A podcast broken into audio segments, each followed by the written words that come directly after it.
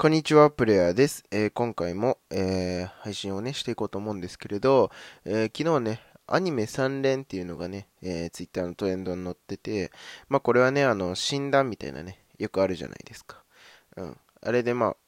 自動的に出たアニメの3連を、まあみんなツイートしてたわけなんですけど、まあ僕はね、えー好きなアニメをね、え3つ紹介しようかなと思います。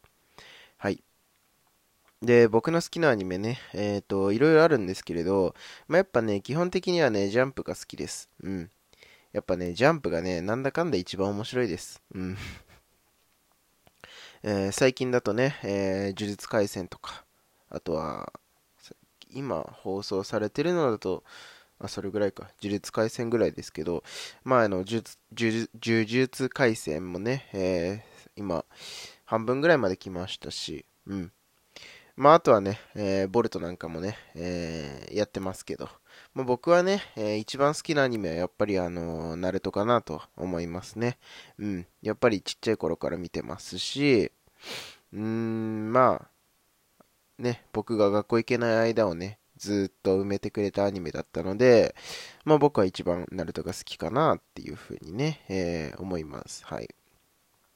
2番目はですね、えーまあめちゃくちゃ悩むんですけど、やっぱね、バイオレット・エヴァーガーデンはね、すごくね、面白かったですね。うん、どの話もね、全部泣きましたね、僕は。うん、本当に、あのーなんて言うんですかね、アニメ見たことない人でも入りやすいし、うん、あとなんだろうな、なんて言ったらいいんだろうな。本当に面白いです。面白いし、あの、お話もわかりやすいし、本当になんかドラマ見てるようなね、感覚になるんですよね。なので、バイオレット・エヴァーガーデンから、こう、アニメに入っていくなんていうのもね、すごくいいと思いますね。うん。まあちょっと鬼滅ほどね、あのーわかりやすいものではないですけど、でもやっぱり、うん、面白さは抜群だ、抜群なので、ぜひね、えー見てほしいなと思います。はい。で、三つ目はですね、えっ、と、断末ですね、僕は。うん、今、えっ、と、3期がね、やってますけども、本当に僕、断末大好きで、うん。断末大好きって言われにはね、あのー小説の方は読んでないんですけど、アニメでしかね、あの、断末は追ってないんですけど、でも本当に断末面白くて、うん。あのー今ね、3期までやってるんですけれども、まあ、今度ね、あの、断末の方も紹介できたらいいなとは思うんですけど、あの、断末ね、すごく面白くて、あの、主人公のね、えっと、ベルクラネルっていう男の子が主人公なんですけど、まあ、こう、ベル君がね、こう、恋をして、自分が、恋をすることでどんどん強くなるんですよね。うん。で、まあ、ダンジョンと言われるね、えー迷宮に